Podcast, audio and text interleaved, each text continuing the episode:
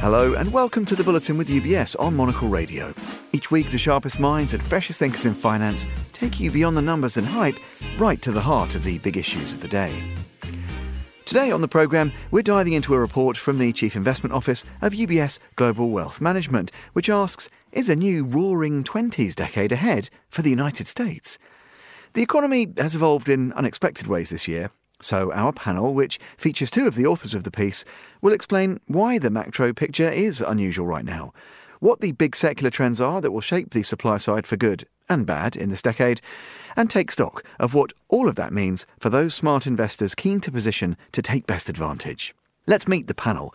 Welcome back to the show, Jason Draho, Head of Asset Allocation for the Americas at UBS Global Wealth Management, and Paul Hsiao, an Asset Allocation Strategist in the UBS CIO. Jason, Paul, great to have you both with us. Really interesting to talk to you about this piece. Another roaring 20s for the US? That's the question. It's kind of playful. And Jason, maybe you can start by telling us exactly what is so kind of unusual about the US economy right now and, and why it might be, I don't know, why there may be hints of a, of a new regime or a, a bit of a new era? Well, if we go back to the start of this year, the consensus expectation across the industry was that the US economy would be in recession by the middle of the year, the second half of this year. So we'd be in recession right now. And it would be slowing down, interest rates would be declining, the 10 year treasury yield would be around three, three and a half percent in that range. Instead, we got data that showed that the US economy grew at 4.9% in the third quarter, a very, very strong number the 10 year Treasury yield briefly touched 5%, and yields across the entire Treasury curve got to the highest level they have been in 16 years. So the consensus was quite wrong. The question is why? And is there something actually maybe going on in the economy that isn't just having to do with some policy stimulus or kind of post pandemic normalization, but there's something structurally different about it that maybe in fact, there is some sort of roaring 20s element to this economy that's going to be higher for longer for an extended period of time. So that's really kind of the, the point of the presentation and you know asking this question given how different it was than versus expected what's actually going on here and is it maybe much better than we think well, yeah, let me just jump in on that roaring 20s moniker, uh, Jason, because it's pretty pretty provocative. If you think about the 2010s being characterized, as you say, by this kind of lower for longer uh, cycle, what, what is so different about where we are at the moment, the current economic environment, compared then and now? So, if you go to the 2010s, one of the things that sort of characterized that entire decade was recovering from a financial crisis. And the implications for the economy overall was that demand was constrained and there was a lot of excess supply. And you can see it across different parts of the economy. A lot of excess houses, you know, after the housing crisis, a lot of excess capacity.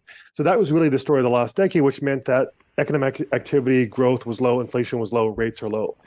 This decade already, the 2020s, it's almost the opposite. We've had during the pandemic supply problems and demand hasn't been the issue. Massive government stimulus in the U.S. that meant demand has been you know surging very very rapidly, and so we think this decade really is going to be a story about the supply side for the U.S. economy and really the kind of global economy overall. Because demand doesn't look like it's going to be a challenge. Households in the U.S. are in good financial shape, but it's the supply of labor. We have already a tight labor market lack of housing, concerns about energy supply. So this decade is going to be sort of dominated by that. Could there be a lot of improvement on the supply side through a lot of investment, productivity gains, AI that leads to a good outcome? That's kind of the open question, but it really comes down to kind of the supply side this decade versus last decade was about lack of demand. Yeah, well, Paul, let me bring you in here on that. It's so interesting. And in the report, it sort of unpacks these several megatrends that are going to impact the economy over this next period of time. Some of these are some of these big secular themes that we often return to on the program that are going to impact the economy and the, and the broader regime then in the years ahead.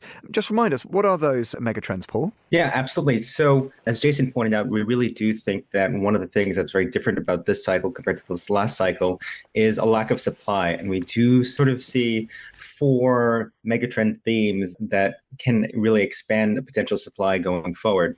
The first of which is just an overall corporate capex boom, driven really by the need to replace aging capital stock in the United States. Uh, the second of which is the acceleration of the green energy transition. And we've seen data where more and more economies are pledging to, to be net neutral at some point this century, which also belies all the trillions of dollars in energy transition investment. Third is the prioritization of security and deglobalization trends, which really have come to the fore in light of the 2018 trade wars, as well as supply concerns during the COVID 19 lockdowns. And then, fourthly, as Jason pointed out again, is really this excitement about generative AI and what it can do to enhance the productivity of a current very tight labor market. Now, you know, all of these are interrelated, and in general, we broadly expect these investments to lead to a positive supply outcome, which can be the basis of faster growth and contained inflation scenario, which is very good for the roaring 20s. But its overall impact right now, it's really hard to capture, especially in the near term. Yeah, that's interesting. And I wonder, given those megatrends, then, Jason, what do you think's actually necessary to happen for that roaring 20s scenario that you described to actually come to pass? Well, really, all of this kind of hinges on can productivity growth in the US pick up? Because when we think about trend growth and the US economy, and this defines kind of interest rates, it defines sort of Fed policy, trend growth in the US is assumed to be a little less than 2%. And the way trend growth is estimated is how much is the labor force growing every year? And based on demographics, we know in the US it's about a half a percent. And then how much more productive are those workers getting? And estimates are that on average, it's going to be about one and a quarter percent for the US economy over time. So you add those two together, you get about 1.75%. So the scenario that we have in mind for roaring 20s is growth is going to be two and a half percent or higher for a sustained period of time. But also inflation can come down. It's not accelerating, it's not you know, too high. And that combination is, is the reason why interest rates are, are stay elevated, not because inflation is high, but just because the economy is doing well in order to get that productivity boom, you need the investment to take place in the economy. You know, as Paul alluded to, kind of all the four mega trends are kind of tied to that. I think the key ones really are on the corporate investment side. Are they investing capital to replace existing stock to make their workers more productive? And can AI ultimately kind of be, you know, kind of really in, in somewhat near term, meaning the next five years, actually have a positive impact on on productivity? If you get that, then you can have faster growth that isn't inflationary. It means that you know, policy doesn't have to be overly restrictive. Now, there's reasons to be optimistic. There's also reasons to be cautious because forecasting productivity is very difficult. But one thing that I think we sort of flag in the report is there is something different about the US economy, and I think this applies to other regions as well, from pre to post pandemic. Certain activity has changed. I mean, simple thing is return to office, that's different. It's leading to changes in consumption behavior. Companies have to react to that. They have to react to how they structure their businesses. And we're seeing a little bit more of like entrepreneurial activity in the US post pandemic as if people say, like, all right, well, I'm not going to sort of sit idly by and live my life passively. I'm going to take action. So if those things come together, then you have this scenario. But you know, there's a lot of things that have to kind of go right for it to materialize. We think it's possible, but certainly not guaranteed. Paul, let me bring you back in here because we've got much more attention being paid to growing debt levels, interest expense that governments have to pay amidst the, we know this this higher interest rate environment. How do you think those factors might impact the likelihood or otherwise of a roaring 20s scenario? Yeah, I think that's a great question. For me, I think that there's a significant tension in the fiscal space right now that's quite difficult to solve. On one hand, as you alluded to, deficit spending is quite high, especially given this level of very low unemployment, which adds to this historic level of national debt. On the other hand, you know, a good chunk of government spending in the US right now is really going to mandatory payments like Social Security and net interest outlays, the latter of which are a growing problem under a higher rate regime. And in general, on both sides of the aisle, there does seem to be more pressure for spending programs in some way, shape, or form. So, all in all, we believe that these debt dynamics will cap the likelihood of the passage of significant pieces of expansionary fiscal policy in the near future, unless really large reforms are made.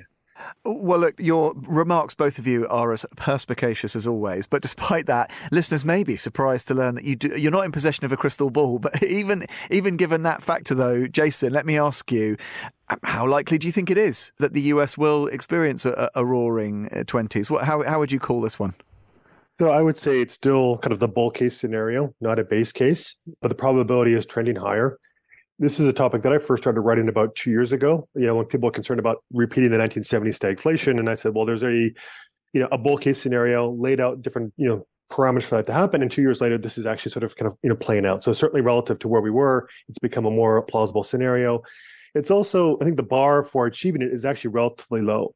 Again, if we're talking about trend growth in the US of 1.75%, productivity growth of just over 1%, it doesn't take much for productivity to be a little bit better than that. And given the sort of investment story that we think will take place, the risk skew is for higher trend growth, higher productivity. The question is is how much? I think a little bit is is a reasonable bet, but big changes, something like what happened in the 1990s, that's kind of a, you know I think a bigger leap of faith that you have to make.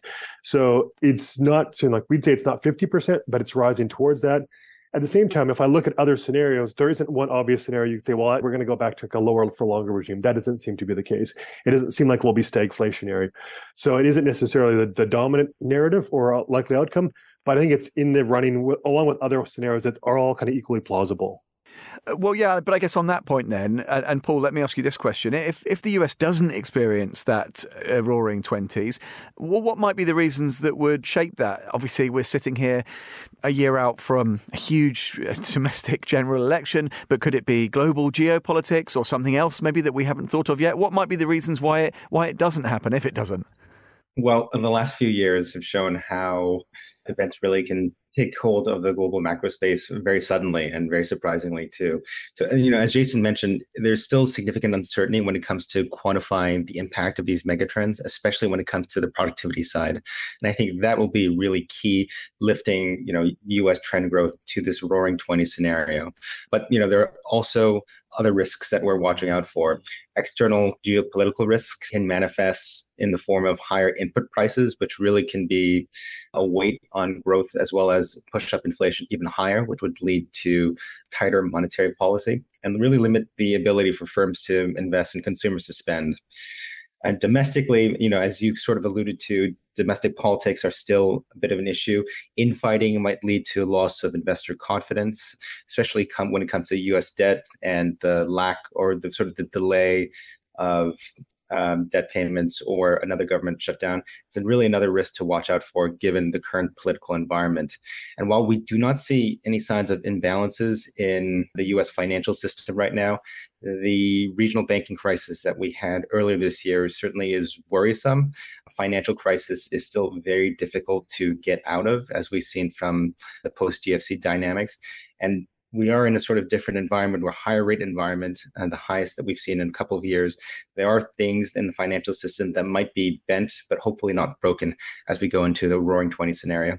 Yeah, super interesting. Jason Draho, let me just put a, a, final question to you. We always like to bring this back to investors, of course, and look at how uh, smart investors can best position to take advantage or, or, mitigate risks. If, if you would just, just sum up for us, given the, the current kind of macro environment, which you've both described so elegantly for us, what should investors be thinking about? Well, there's parts about the investment outlook conditional on this roaring 20 scenario playing out that are, I think, a little more predictable than others. So for one, the assumption might be, well, if the economy is kind of has a roaring 20s, that should be good for equities. It can be, but keep in mind that equity valuations today are relatively elevated for the US, certainly relative to where they were in the mid 1990s before the dot com bubble started. So I think the upside for equities is a little more capped, which means it's probably important where in the equity markets you pick in the US. So things that would benefit from a roaring 20 scenario, which may not be the mega cap tech stocks. So I think the, the return outlook in that environment is a little more complicated than to predict.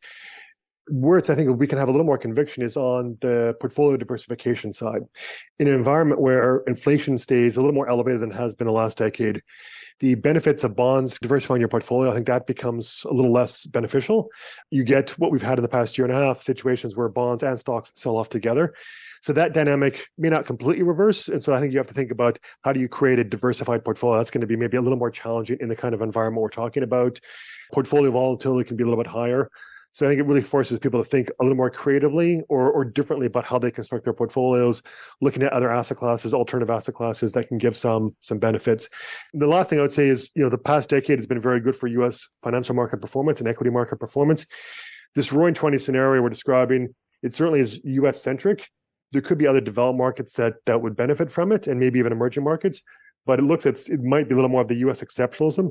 So after another a decade of U.S. outperformance, if we get a roaring twenties in the U.S., it might be like another decade of at least somewhat relative outperformance for the U.S. as well. So that's the other kind of you know thing where we think that's if the scenario plays out that you have to keep in mind. Jason Draho, and before that, Paul Hsiao, bringing us to the end of this edition of the Bulletin with UBS, setting the agenda in the fast moving world of finance every week here on Monocle Radio.